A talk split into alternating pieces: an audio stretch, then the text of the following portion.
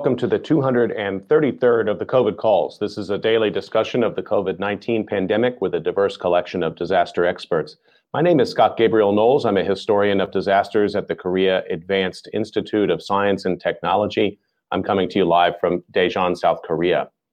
Today is a discussion of counting the dead and accounting for care in the pandemic with Jackie Wernimont and Robert Soden. Just a reminder, you can catch COVID calls live every weekday at 5 p.m. Eastern Time on YouTube. Just go to the COVID Calls YouTube channel to watch. You can also watch COVID calls on Facebook Live, Twitch, and Periscope. And you can hear COVID calls anytime, recorded as podcasts on Spotify, iTunes, Podbean, or anywhere you get podcasts. You can also keep up with COVID calls via Twitter using the handle at US of Disaster or at COVID calls.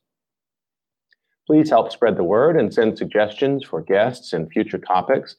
Please feel free to suggest yourself as a future guest. And I have to say, um, in the last few days, I've had several people reach out uh, and suggest that they'd like to come on and talk. Please do take me up on that. As of today, March 4th, 2021, there are 2,565,369 deaths from COVID 19 globally. That's according to the Johns Hopkins University Coronavirus Resource Center. There are 519,867 deaths reported in the United States and 22,138 reported in Canada.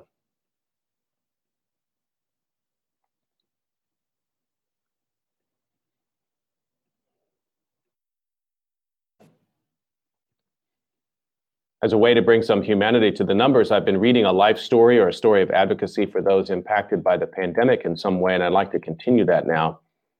The headline is He is a Hero, first Alberta healthcare worker to die from COVID 19, remembered as kind, caring person. This was written by Stephanie Babych and published January 5th, 2021, in the Calgary Herald long-term care center in southeast Calgary is mourning the death of a healthcare worker who died from COVID-19 after the virus spread there, marking the first COVID death of a healthcare worker in Alberta.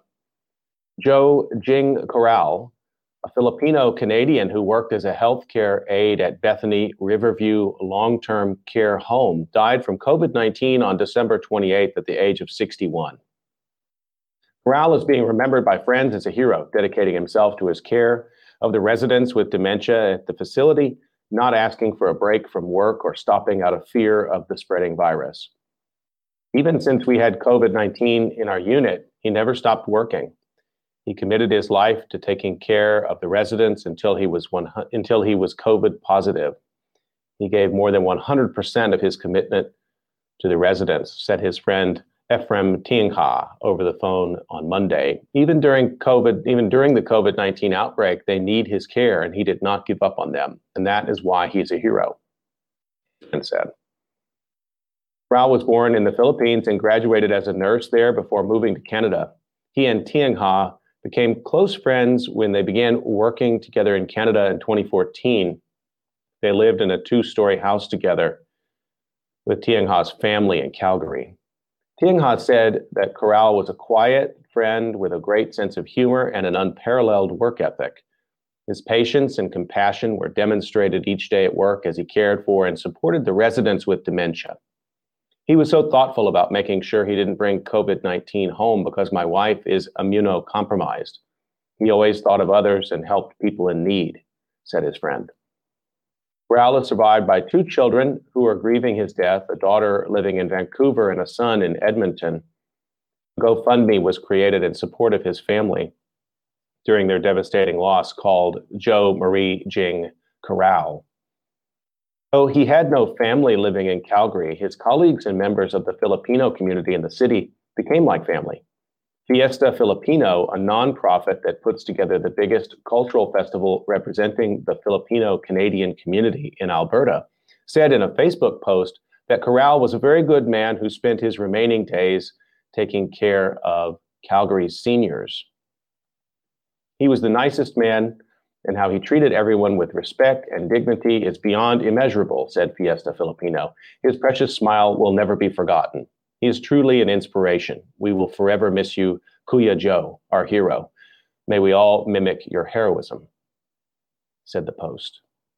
A colleague of Corral's, Romer Isidro, said he was one of the nicest people to work with. Working with him makes the workload lighter. He never forgets to wear his smile. His sacrifice will not go in vain. Rest in paradise, Kuya Joe, said Isidro.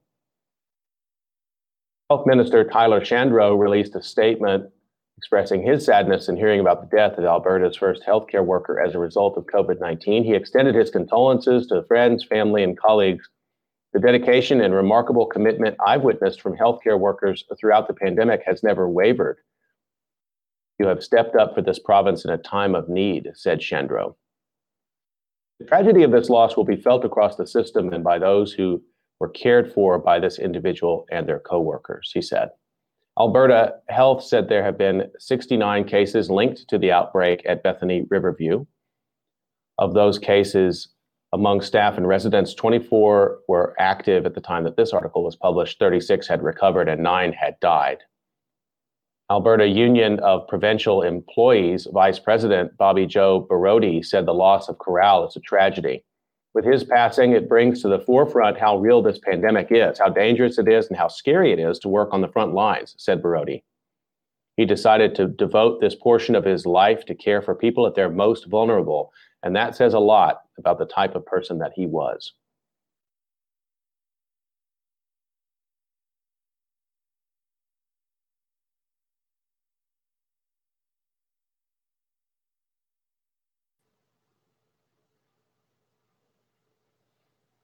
Okay, I'd like to turn to our conversation for today, and let me introduce my guests. Robert Soden is an assistant professor at the University of Toronto, working on crisis informatics, human centered computing, and science and technology studies. His research uses a range of ethnographic, participatory, and design research models to evaluate and improve the technologies we use to understand and respond to environmental challenges like disasters and climate change. He holds a PhD in computer science from the University of Colorado Boulder. Prior to starting his PhD, he was a researcher at the Center for Neighborhood Technology and the World Resources Institute, a software developer at Development Seed, and a consultant to the World Bank's Global Facility for Disaster Reduction and Recovery. My second guest is Jackie Wernimont.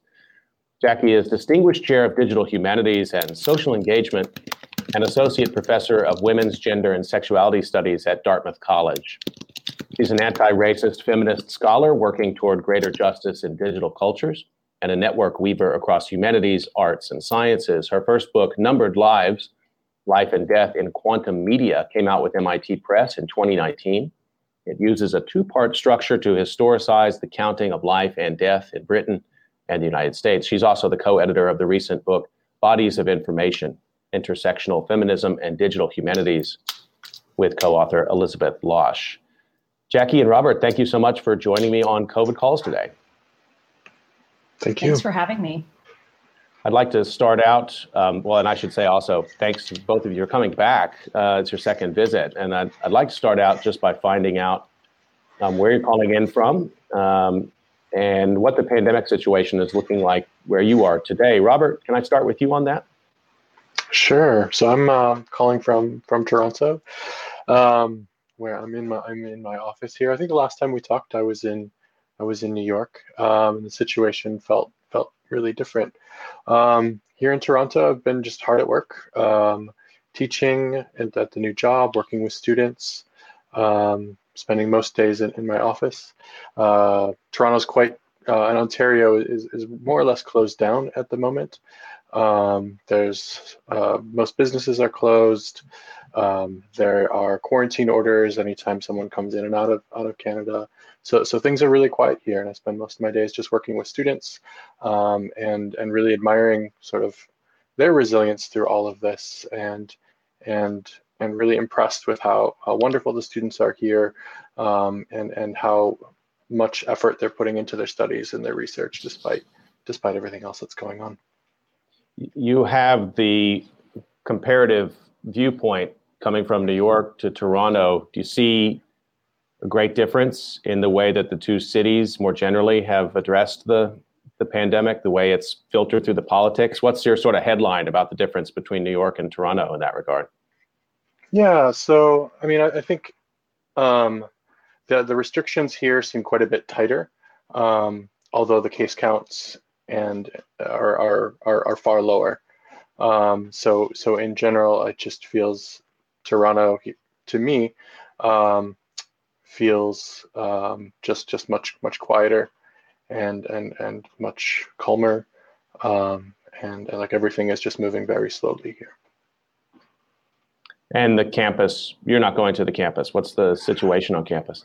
Yeah, so I haven't even set foot on campus, which is very strange. Um, the, the, the university has been teaching fully remote since the fall. Uh, there's some discussions about this coming fall, but we have heard some indication that that even the in, in the the coming fall that that teaching will largely be remote. Um, and so on, on the one hand, that's that's really disappointing for a lot of reasons.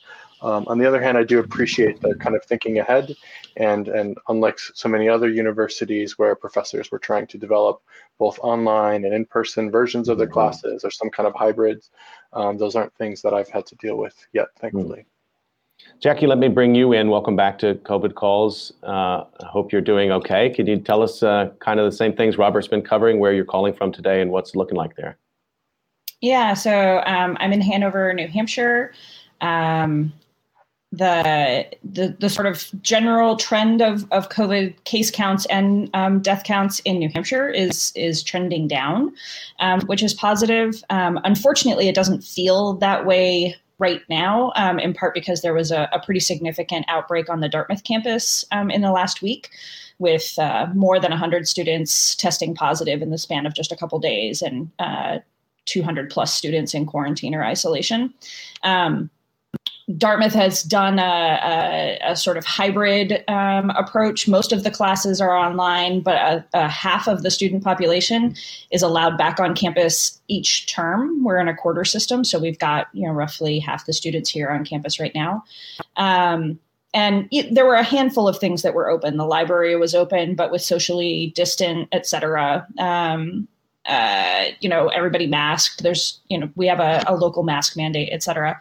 Um, but they've closed all that down in response to the outbreak. Um, and the outbreak seems to have um, derived from um, a couple of uh, fraternity parties um, that were obviously ill advised um, and then spread quite quickly through the student population. So we're in super careful mode, even if uh, things are statewide a little bit better.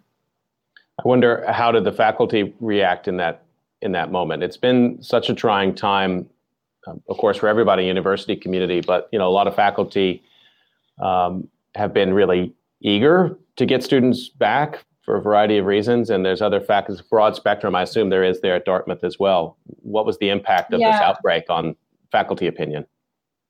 Um, I mean, it's hard to know in part because we all have been largely remote. And so there haven't been, you know, the kind of opportunities to pass one another in the halls and, and things like that. Um, I do know that uh, I think it was three or four faculty and staff are included in those who became positive during the, the recent outbreak.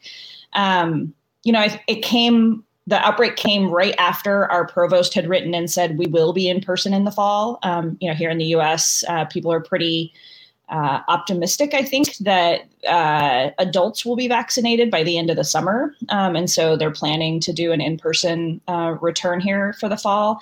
And I think a lot of people are sort of like, well, is that now thrown into question?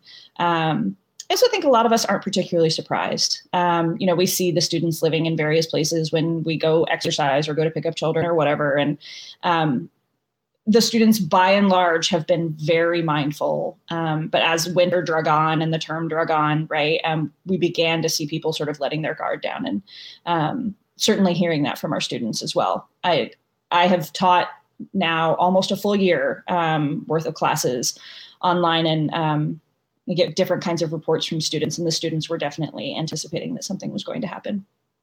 It's uh, it's an effect of universities in colder climates as well that I noted um, when I was teaching in Philadelphia. You have a long, grueling winter, and then the first day, mm-hmm. somehow, if it was sunny, it could even be 45 degrees. Everyone, you're like, where was everybody? They just come out, um, and even people yep. who are who are trying to be mindful of the pandemic. That's another moment in which we're sort of just accustomed to congregate and want to, you yeah. know, share and be together. So that, that's not surprising. Um, let me um, turn a bit to the, some of the issues I wanted to talk to you about today. We have a lot to a lot to discuss, but one thing I wanted to ask you, kind of both individually, is how you see and how you feel about the the numbers, the pandemic numbers, however you're counting them, um, in the time that's elapsed. So maybe not so much about how you feel about it today, but but thinking back to the way that you thought about those numbers six or nine months ago. And just to jog your memory a little bit, Jackie, let me start with you. We talked on September 22nd on COVID calls, and at that time there were 199,636 deaths reported. Um, you don't have to refer to that date necessarily, but I am curious to how how you have thought about those numbers over this stretch of time? Yeah, you know, I mean, I um, I'm always mindful of the fact that the the numbers are are never accurate, right? They're often um, I, I, assume that they're an undercount, um, but I'm also uh, I have thought often about a series of tweets that I think the three of us had, right, where you sort of asked Scott, like, what's the unimaginable? Um, and it, various people responded, um, and they include things like, "There's no way we're going to get to where we were with the 1918 flu, and we are a hair's breadth from that now." Um, I wish I could say I'm surprised, um, but I'm not. Um, I still think the official count is an undercount, um, so we're probably. I mean, it's also the case that the 1918 flu uh, right counts are probably an undercount, but I'm um, I'm not surprised. I'm sad. Uh, I struggle as a person who keeps wanting to find ways to try to make these numbers um, more meaningful to people, right? Um, since I work on like why is it that we count our dead and why do people sort of have this kind of numbness when it comes to numbers?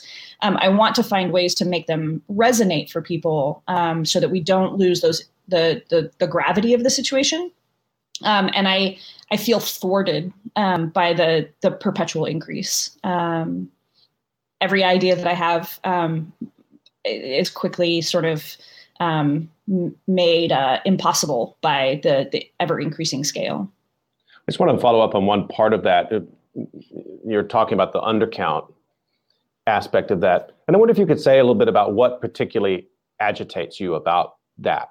Is it that the sort of knowledge that what what people are reacting. If somebody's saying, I'm horrified that the number is X, and you're thinking, well, the number is not X, it's X plus. Um, so it's a sort of a, or is it more about a, the failure to actually know? I mean, I want to dig a little deeper into why that undercount really bothers you. Mm, it's an excellent question. I, you know, the the history of of numbers, right, is sort of wrapped up in the Western effort to produce the idea of the fact. And um, we often sort of hold on to numbers as a, a precise accounting, right? As a, a, a, thing that that we know is true. Um, and yet, part of why I'm so interested in like the the way numbers work is that they're almost never precise and accurate in the way that we want them to be. Um, and so you know the day when we crossed the 500000 mark i was really glad that we had you know special editions of the front pages of the new york times and the washington post. Um, i was heartened to see the new um, biden administration uh, acknowledge that that um, that mark. Um, but also people treated it as if you know, i mean literally on npr i remember hearing um, one of the the people talk about sometime today we will cross the 500000 mark. And i was like that is so not real right? The, the notion that there would be a concrete moment in time that they could mark on the live radio when we pass the 500000 mark is is all a fiction. And maybe it's a really useful fiction for getting people to care. And and maybe that's part of why we rely on those kinds of, of fictions. Um, but it it's it's not accurate, right? Um, the 500,000th person had already died, um, mm. and it had probably happened weeks ago. So I think for me, it's trying to understand what we think numbers are good for and how we we then activate them in our, our public discourse. I'm those that set of ideas is just really a powerful one. And Robert, I want to bring you in on this because it's on the one hand, it's this um, feeling. I feel it. I read numbers every day on this program, and I've examined why I continue to do that, and I do because somehow I feel that it is of value for a variety of ways to to talk about the scale, to put a marker in time, even knowing that they are wrong and that also i think there's perhaps something valuable or at least provocative in them being wrong and reminding people that they are. But i, I asked you that question because i'm trying to sort out how i feel about this. Robert you and i talked um, i had forgotten how early in the pandemic because we've been in touch throughout but we talked on covid calls on april 7th and at that time yeah. there were 12285 deaths in the united states. Same question to you um, in terms of the numbers or anything jackie was mentioning but how you're seeing that count maybe differently today than you did back in April, if you do. Yeah, I mean, I guess I think of there's for me there's maybe two two changes that that come immediately to mind. Um, and the first is yeah, back in you know late March, early April when we were talking, um, you know, there was just this incredible proliferation of of new projects to track COVID, and you had all these kinds of volunteer efforts and the kind of journalists coming together to to stand up their own sites and their own dashboards and to try and collect data.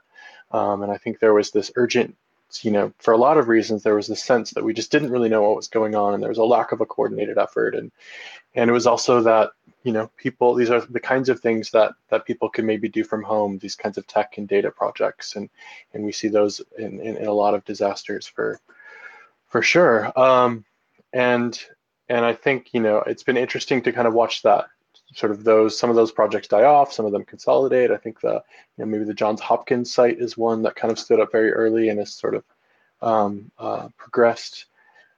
Um, I think another thing that's really stood out is also kind of which numbers are, are people paying attention to and, and and you know my sense is you know the, the the sort of overall death counts although people are certainly following them have maybe less salience than they did back then. And now people are really like you know concerned about well how many vaccinations happened today? Or what's how many vaccines do we have? And i think there's there's obvious reasons for that but it is i think it's important to mark and just sort of interesting to interesting to watch. That's uh, a project that, in fact, I was just thinking, who would do that? And then my answer was Robert Soden might do that to look for that crossover moment where somehow the media coverage might have. They're still doing both, and for a time, the New York Times, at least on the front page, had both counts, which I thought was pretty stunning. Um, so you could choose the death count or the vaccine count. I mean, I, I know you probably haven't written about it yet, but Robert, could you just freestyle a little bit on that in terms of how would you even model that, think about that, those two sets of stats in front of people at the same time, how are they in relationship to one another as you think about it? Yeah, that's a great question. I'm not. Um, it's interesting to, to definitely think about the, the two of those in juxtaposition and kind of one ascendant and the other descendant and how that sort of just tracks with um, sort of the overall kind of narrative about about what this this event is and and what's happening and what we're focused on right now. Um, I think you know in some ways when you know just watching those numbers increase day after day, months after months, when when there were death rates was really horrifying, and it felt like you know there was nothing we could really do except watch those those numbers go up. And I think maybe with the the increased attention on sort of the vaccination rates, it does sort of indicate maybe a sense of agency, maybe a sense of this this thing is sort of firmly under control, or there's there's a light at least that at the end of all of this. Um, mm-hmm. But I'm not sure. Do you feel do you feel, Robert, that um, one of the things that I've noticed with the vaccination rates is that it's a it's a number, not a percentage, and I'm always struck by how the number, you know, 49.5 million looks really big until you realize that we need 300 million um, right. times two, right? Um, and and more um, to account for children, et cetera. And I wonder if you have any thoughts about, like, there's a way in which that vaccination number to me looks a little bit like false hope um, or feels a little bit like that. And re- I'm happy to have all the hope in the world right now, honestly. Mm-hmm. Um, so I'm good with it in many ways. But I, I wonder if people in the spring in particular will begin to let their guard down and point at that that vaccination number thinking that we're getting close to um, you know the fabled herd immunity that we're probably not ever going to get close to actually yeah no i think that's i mean it's certainly there's when when they report these numbers and put them kind of on the front page of the New York Times or on the news every night or, or wherever, there's certainly there is a message there, and I think there is sort of mm-hmm. a projection there, and and um, that's whether or not that's a a false hope or or trying to think about how people might interpret that is it's really interesting. Yeah, I'm not sure. It's interesting to me when you think about how that that might play out in individual institutions. I mean, we're just talking about universities. You could apply that to other kinds of workplaces. I mean, the state of Texas, the governor basically said, you know, earlier this week, "Hey, masks off. It's it's you know every woman and man for themselves now." And so, if if the state in many states is not paying attention to that, um, then it's going to fall to individual institutions. I've already seen a bit of this and saying, this is these are the numbers of people who are going to be vaccinated in our institution who, who have been. But to your point, Jackie, that overall number is doesn't give me any comfort. It's yeah. it's oh it as a percentage. We have to go one step one step further. And and to bring it back to the, the two numbers, um, I think those national death counts to me are just I won't say useless because again I, I traffic in them. Um, but the variability is is what to me is profound.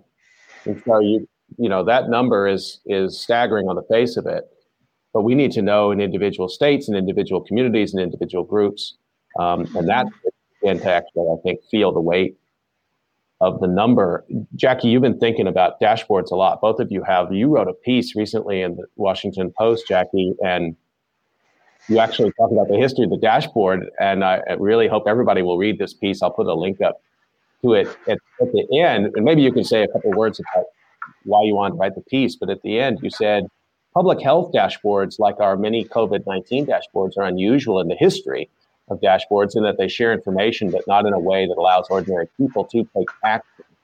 We might well wish that COVID 19 dashboards functioned as both protective barriers and a way to see the information we need to clear ourselves clear out of trouble. I don't know if you expected um, in your career you'd write a history of dashboards, but here you are. Can you say a little bit about how you got there?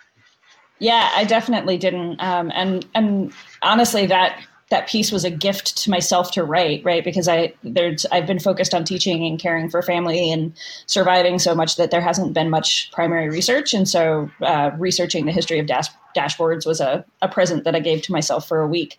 Um, you know, I the the dashboards piece for me felt important because there are so many being st- stood up, right? And so often. Um, you know, and this is something that I think we've been sort of thinking about in, in possible shared writing. Um, so often metrics are used as accountability tools. Um, they can also be used as management tools, and I'm less excited about them in those spaces. But when they're used for public accountability, I think they they can be useful, right? Um, and the dashboards really don't do a good job of letting us see what we need to see, um, right, in order to stay safe, right? They're, they're not empowering us in any way. Um, but I, I sh- that's too strong. I shouldn't say in any way. I think they're not empowering us in ways where we can take local action, right, mm. um, in our day to day lives. And I think one of the things that I have been really um, mindful of in the course of, of this um, pandemic is the way in which if you just look at your everyday life, things can seem kind of normal, right? Until you sort of pick up your head and then realize that you haven't seen friends or family, you haven't hugged another person, etc. Um, and that a lot of people feel really distant from the virus itself. You know, when people talk about, I can't wrap my head around the numbers, they often talk about, I don't know anyone who's gotten sick, so I don't think it's real. Um, and I think there's there's something about not making it visible at the local level that does us a disservice in in this respect. And as a historian, you know, I'm I did a, lot with the the plague and and reading some of those accounts in early modern England. I mean, people are like literally stumbling over bodies, and I don't want us to be doing that. Um, but it it it does something different. I think when you literally see the dead in the street. Um, in the case of the polio uh, uh, epidemic here in the United States and the subsequent vaccination efforts, again, like there were people that you saw, like really visceral images, right, of of uh, particularly young children in the case of polio um, who were in iron lungs, et cetera. And I think that motivates people. I've been really struck by um, the ways in which we get these counts at this kind of 10,000 foot or national or global level but we don't ever actually see someone who's sick with COVID unless we know someone who's sick with COVID, um, right? We're not seeing people in the hospitals. We see body bags, um, and that has its own kind of horror. Um, but we aren't seeing people who are sick, and I think that makes it possible to disavow this as a as a reality, despite the numbers.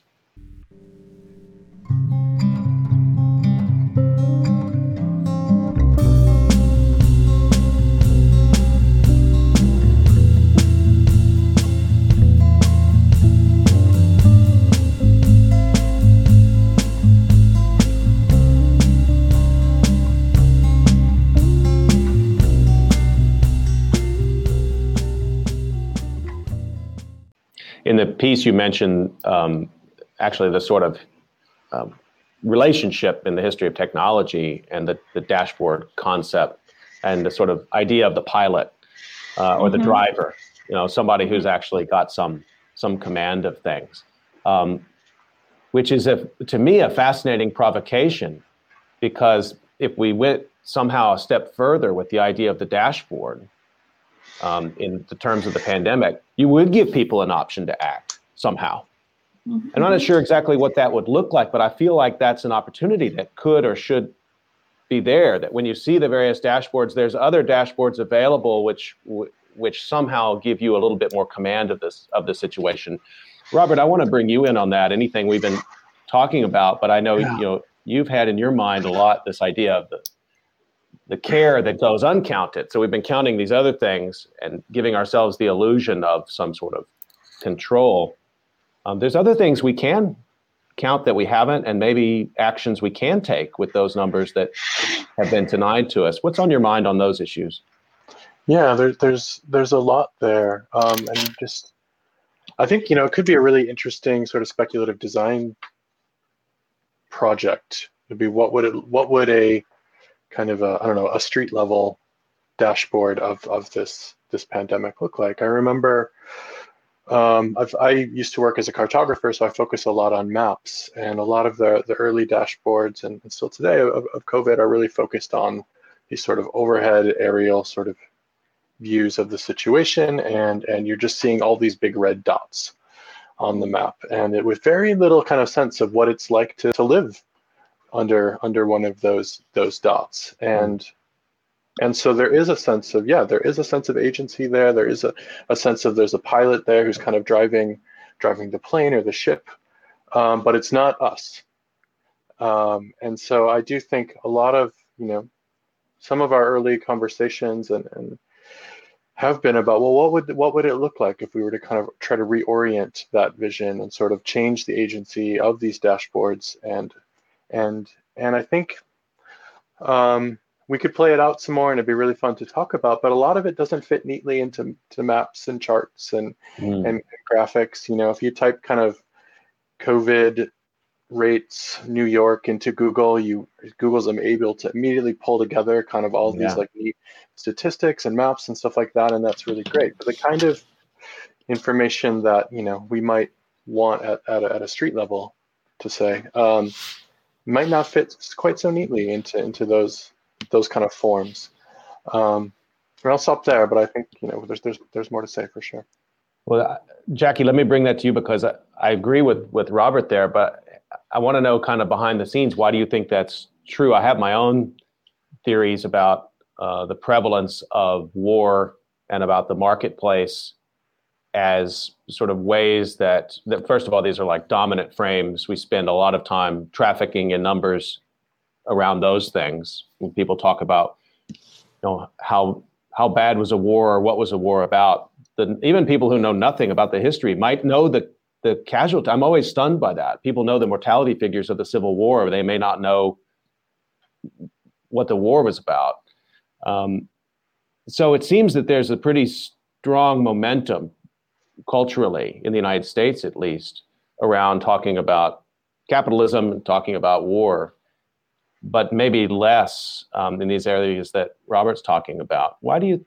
I guess I could like know. That's more of a comment than a question, but maybe you're thinking about those and the possibility to rewrite those narratives a little bit, or to make space for these other kinds of measures. Yeah, you know, I mean, I think it's. Uh, uh, I've been reflecting on this kind of question, right, and thinking about are there historical precedences for the kind of um, for attending to the the care work that has happened in other mass casualty events. Um, and uh, in in my case, I tend to think about pandemics um, more than war. Um, although there's obviously also those contexts. I think one of the things that is missing from much of our sort of received history are the the very kinds of things that I know Robert has been thinking about with with like mutual aid and collective care. Um, I think if you look back through like the history of nursing, um, for example, there's extraordinary labor that was um, both sort of like federally supported, but also individual volunteer work, right? That was done by U.S. nurses um, around the 1918 uh, influenza pandemic, um, around polio. I mean, I think having been reading recently about the the polio example, I'm struck by um, how polio in the United States. Uh, when the first when the Salk vaccine um, was first authorized, the U.S. had zero uh, vials of it on hand, right? They knew that Salk was producing it. Canada had a ton of vials on hand, right? But here in the US, we had none. And there was a way in which, um, you know, there was, it, it came it was up to philanthropic organizations and individuals, right, to to sort of marshal the the willpower uh, um, and also just like the infrastructure to get the Salk vaccine out, right? So the March of Dimes Foundation um, did most of that early vaccination effort, um, and I'm really struck by the way in which the United States I, I, think perhaps because of its sort of federalist notion and the idea that some labor, um, including mortality counts, always devolves to the state, right? The federal government pays each state for their mortality counts. It's like the when I first learned about that system, I was really struck by it. Um, you know, so the there's a way in which uh, the federal government in the U.S. tends to you know absolve itself of the need to to handle these kinds of things at a federal level and instead allows states to take that that agency or not um, right and and we're seeing that play out in real time right now with mississippi and texas right um, the entire nation's sort of COVID status could could potentially be imperiled, right? And the vaccination effort that we've undertaken could be imperiled by the actions of a couple of states.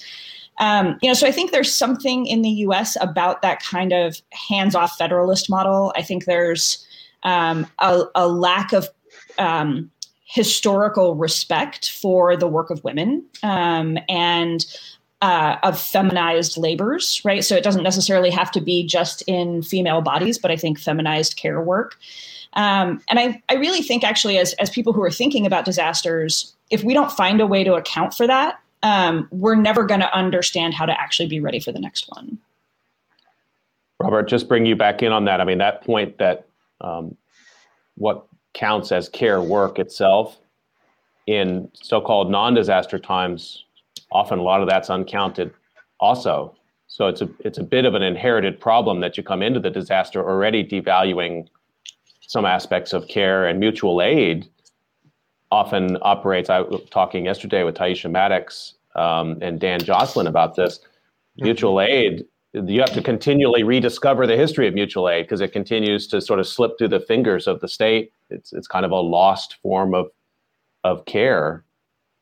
How do you make it again? This question: How can we make that more legible? Do you think? Yeah, that's really interesting. I mean, I think there are ways in which, um, you know, after every disaster, um, people come together, people find ways to support one one another, right? Um, and and this work is is very often just informal, neighbors helping neighbors, communities helping one another, and so as a, so just being outside kind of the larger bureaucratic processes that that surrounds all of this work um, puts puts this at a, at a disadvantage in a starting place. Not to mention some of the sort of gendered um, aspects of that that as well.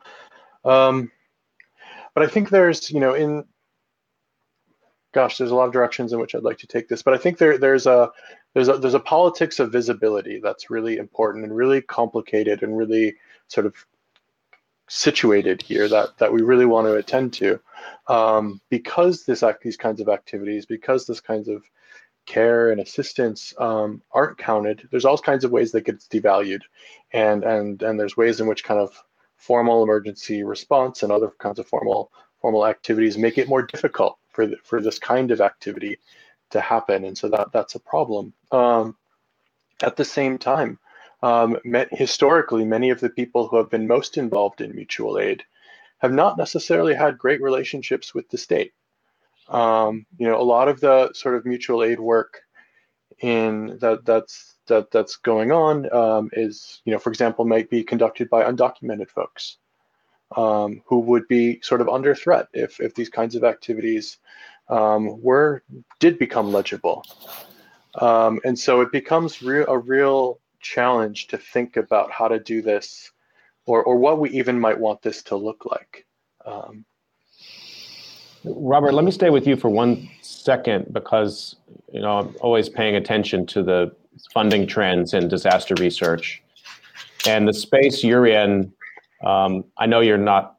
Well, I don't know if you're driving a Mercedes with your research funds. Probably not. But um, the area you're in has been an area of interest to funders. Um, in sort of data science broadly defined. Um, and I guess I have a, a, kind of an existential question for you about that that I've been thinking about too. If if the if the funding stream in the United States is, to addressing disaster seems to continue to move towards quantities, quantification, how is there a way to hack that?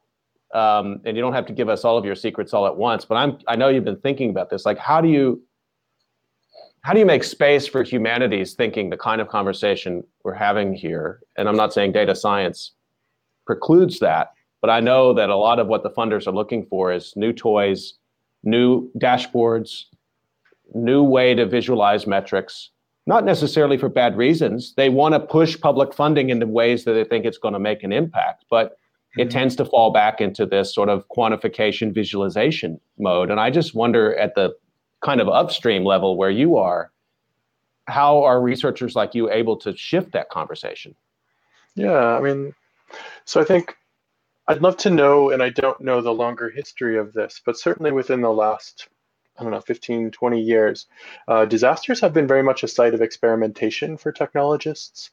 And there's all kinds of sort of new companies with new tools and new apps that see disasters as sort of a, a place to try them out and if they can and and i think there's complex reasons for that that are that are interesting um, but so so we've seen a lot of this and it's not necessarily kind of just now that this is happening um, i will say that you know there are real problems uh, that data scientists can solve um, you know we can have better flood models we can have better earthquake risk maps um, and, and i believe that yeah, data science can contribute a lot to this um, for sure.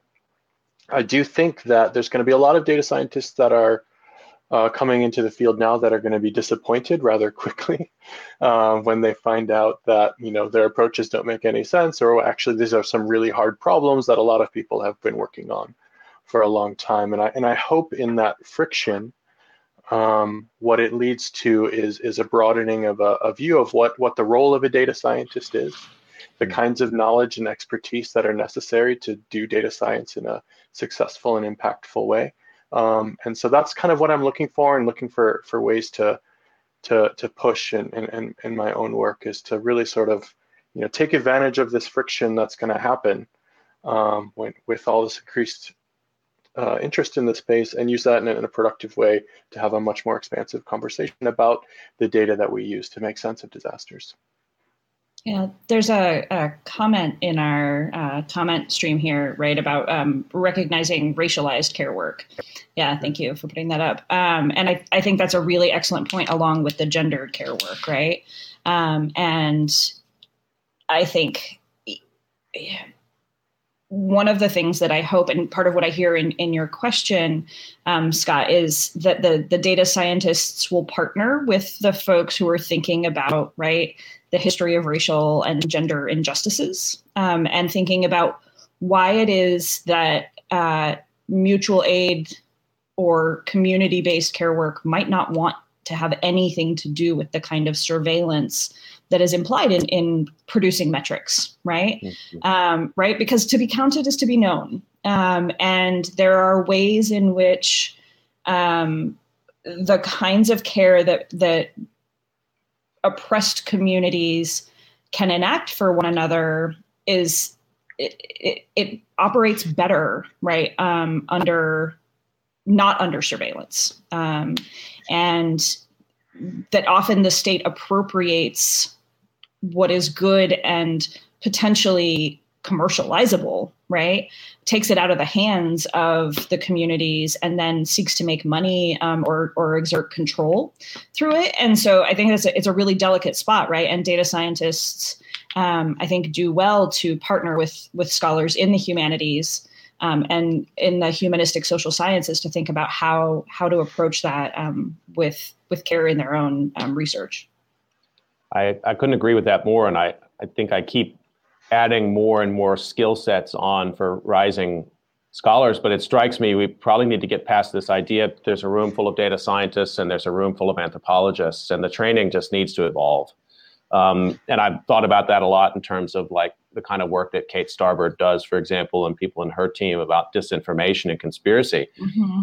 I don't think we can treat those as marginal areas, or not marginal, but separate areas where people who sort of work on that sort of culture side, um, and there's others who do mainstream policy history or whatever. Like these, one thing the pandemic has shown me in terms of, terms of the research community is our notion of multidisciplinarity. I think has let us down, um, and that's that's just me editorializing about that. But um, yeah, I mean, coming you know back to some of these issues around how you can make um, make things a little bit more visible and move people off the dashboard.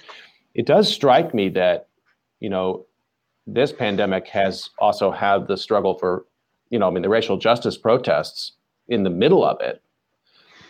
And I don't know if people stopped looking at the dashboard in that moment, but it certainly did reframe the conversation, didn't it?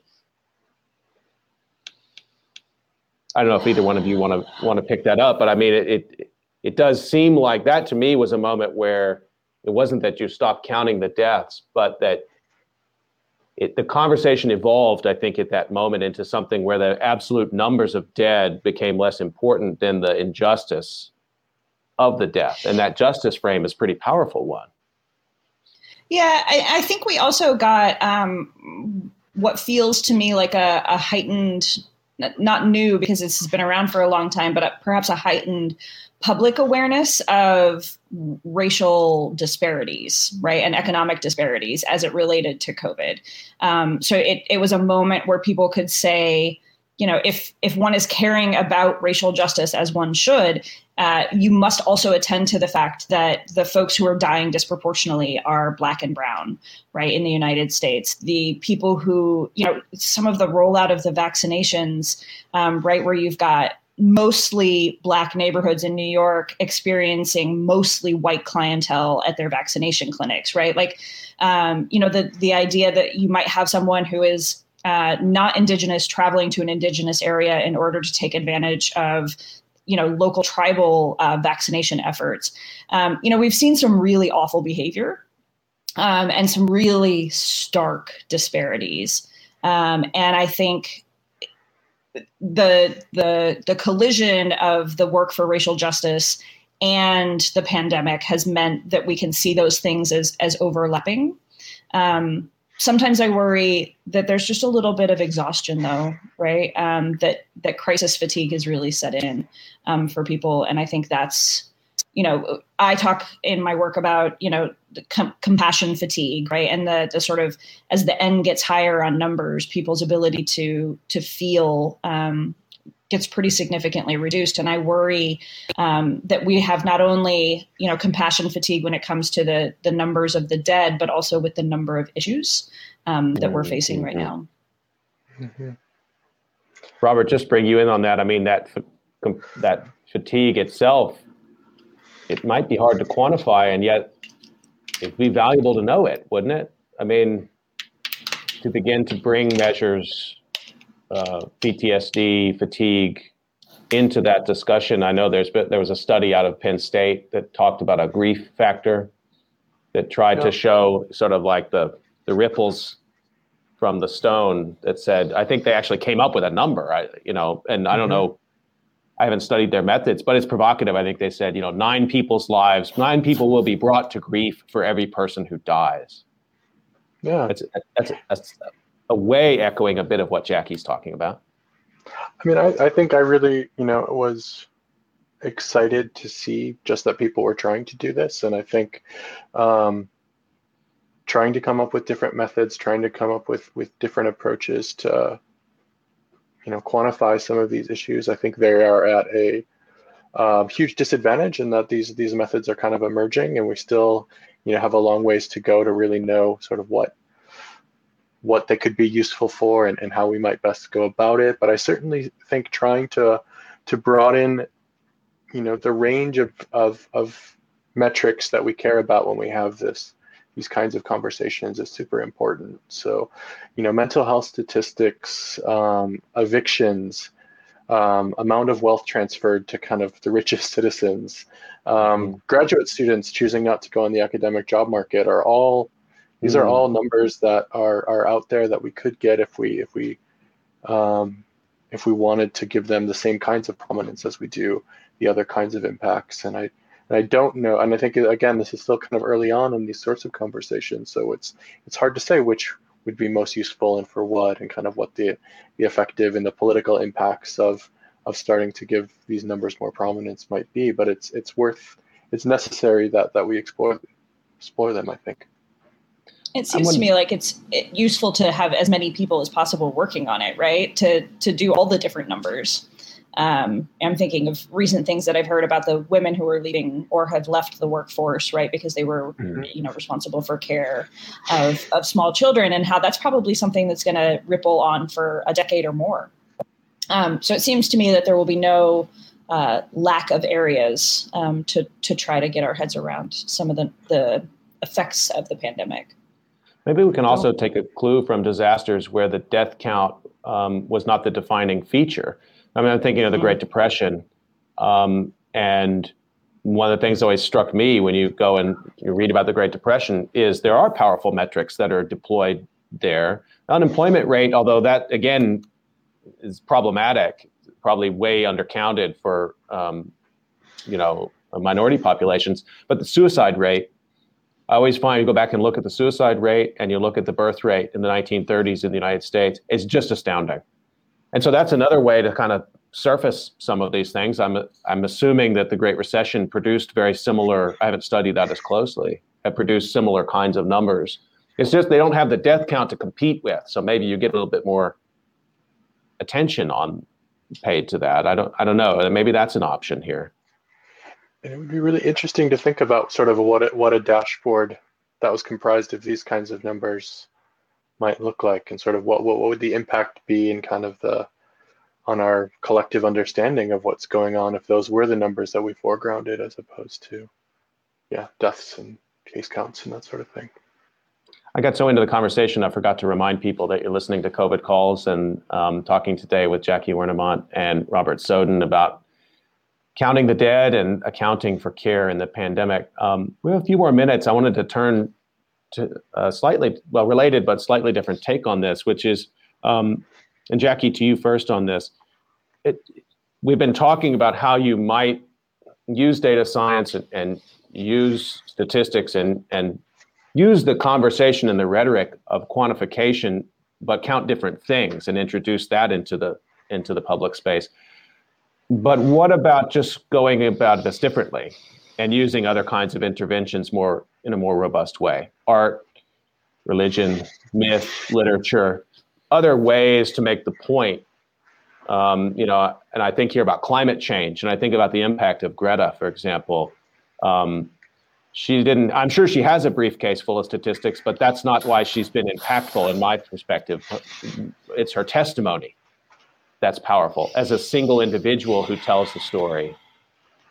I just haven't seen a Greta for COVID 19 yet. Maybe I'm looking in the wrong places. I don't know, Jackie. I mean, you're an mm. artist as well as doing your humanities practice.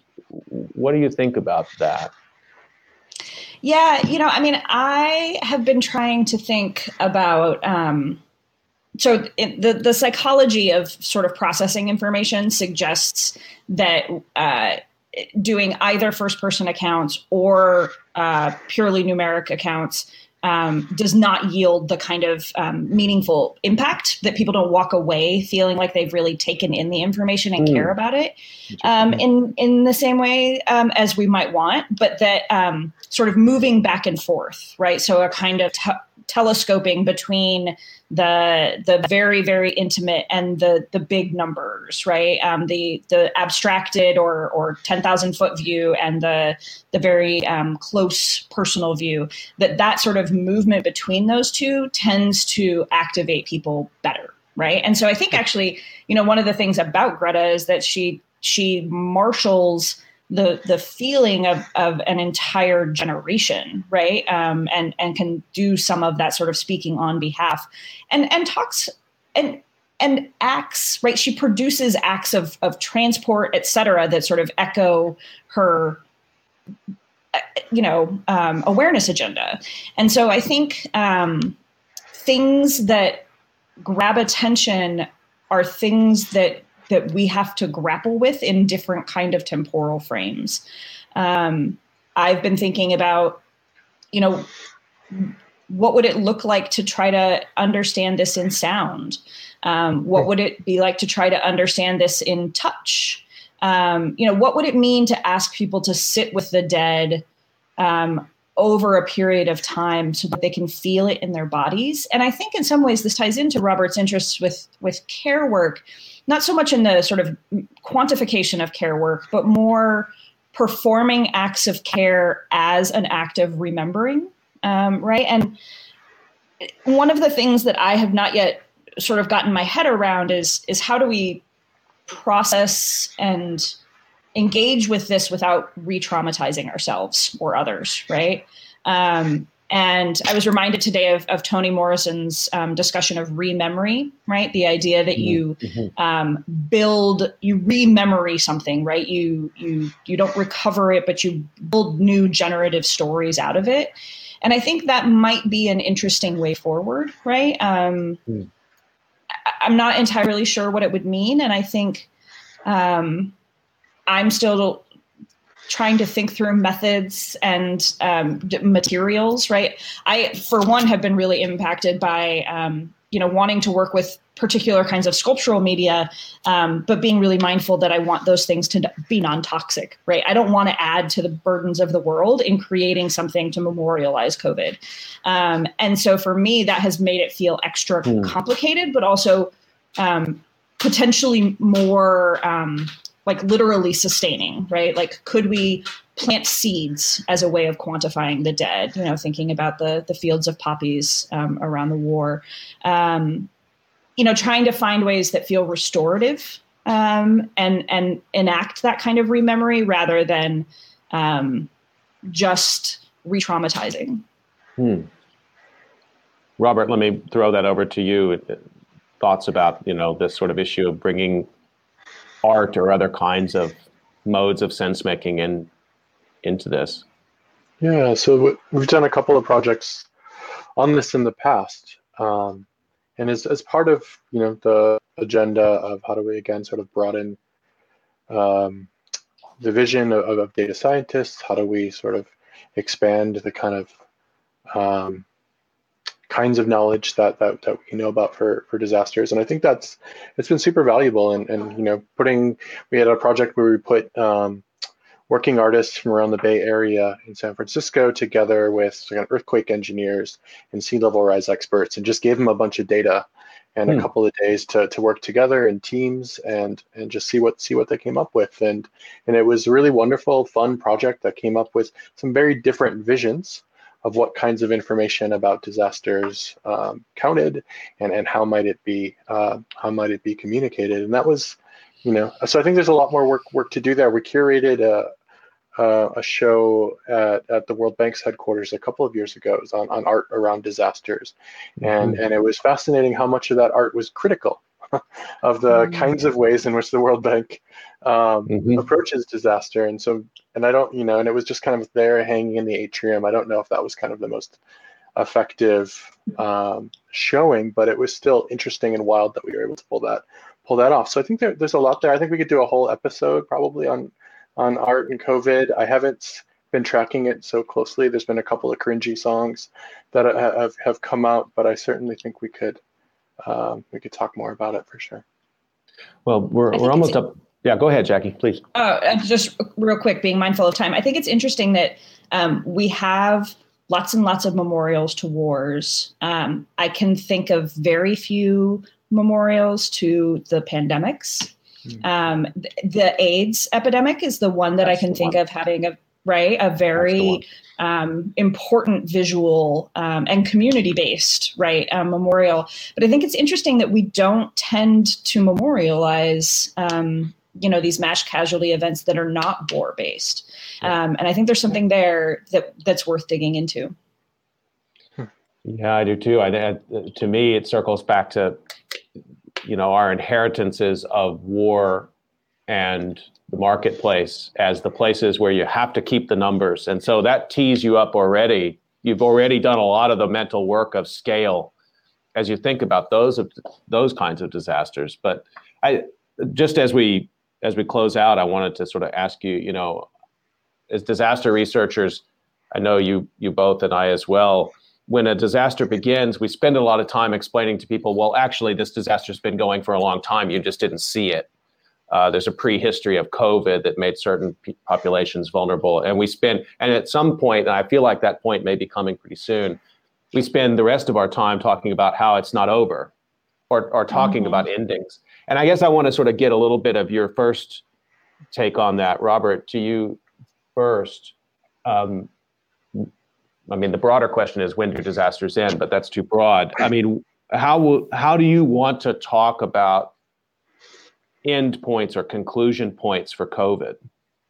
Yeah, I um, and this is you know especially going to be important as you know then future pandemics, future disasters happen, and and and they sort of you know perhaps in, increase in in cadence, and we have you know multiple overlapping disasters now kind of going on all the time um, and i think until we you know really understand kind of disasters as, as, as social products that aren't sort of discrete events um, you know instead of kind of just these exogenous things that happen and then they're done. I don't think we you know that we won't really have the ability to to come up with a, a, a satisfactory answer to that to that question.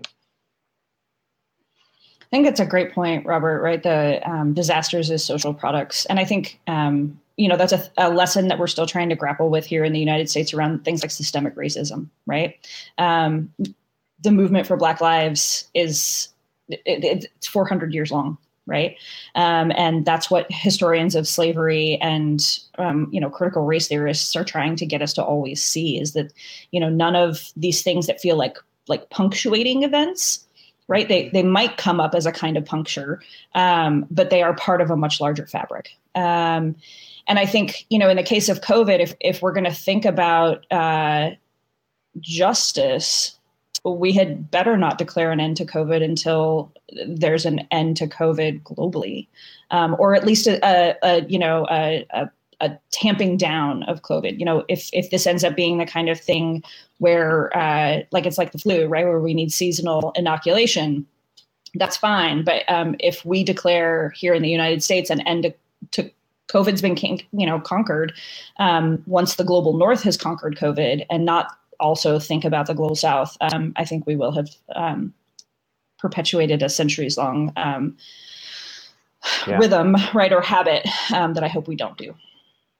This is why researchers like us are not so popular sometimes at the policy table because w- what we're saying sort of is don't don't say it's over like don't reach that finish line because you will foreclose i mean the amount of money and care that's being exerted by the state although it's insufficient from my point of view it, but it is there mm-hmm. and to then declare somehow victory at some arbitrary point and say the pandemic's over it's going to shut that off I mean, I think we're looking at Republicans in Congress in the United States who are going to basically try to slow and drain the process as much as they can on, on relief. They want to declare that it's over.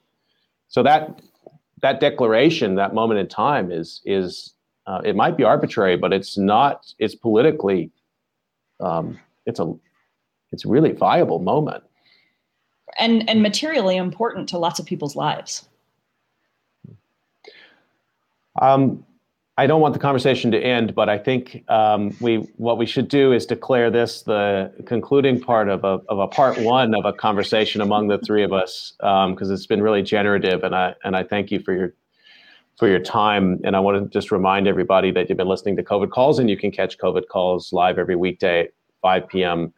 Eastern time. And um, please do join me tomorrow for that. And I want to thank my guests, Robert Soden and Jackie Wernimont, for your time today and um, sharing your thoughts about these issues. And I want to um, remind everybody to stay healthy. We'll see you tomorrow at 5 o'clock.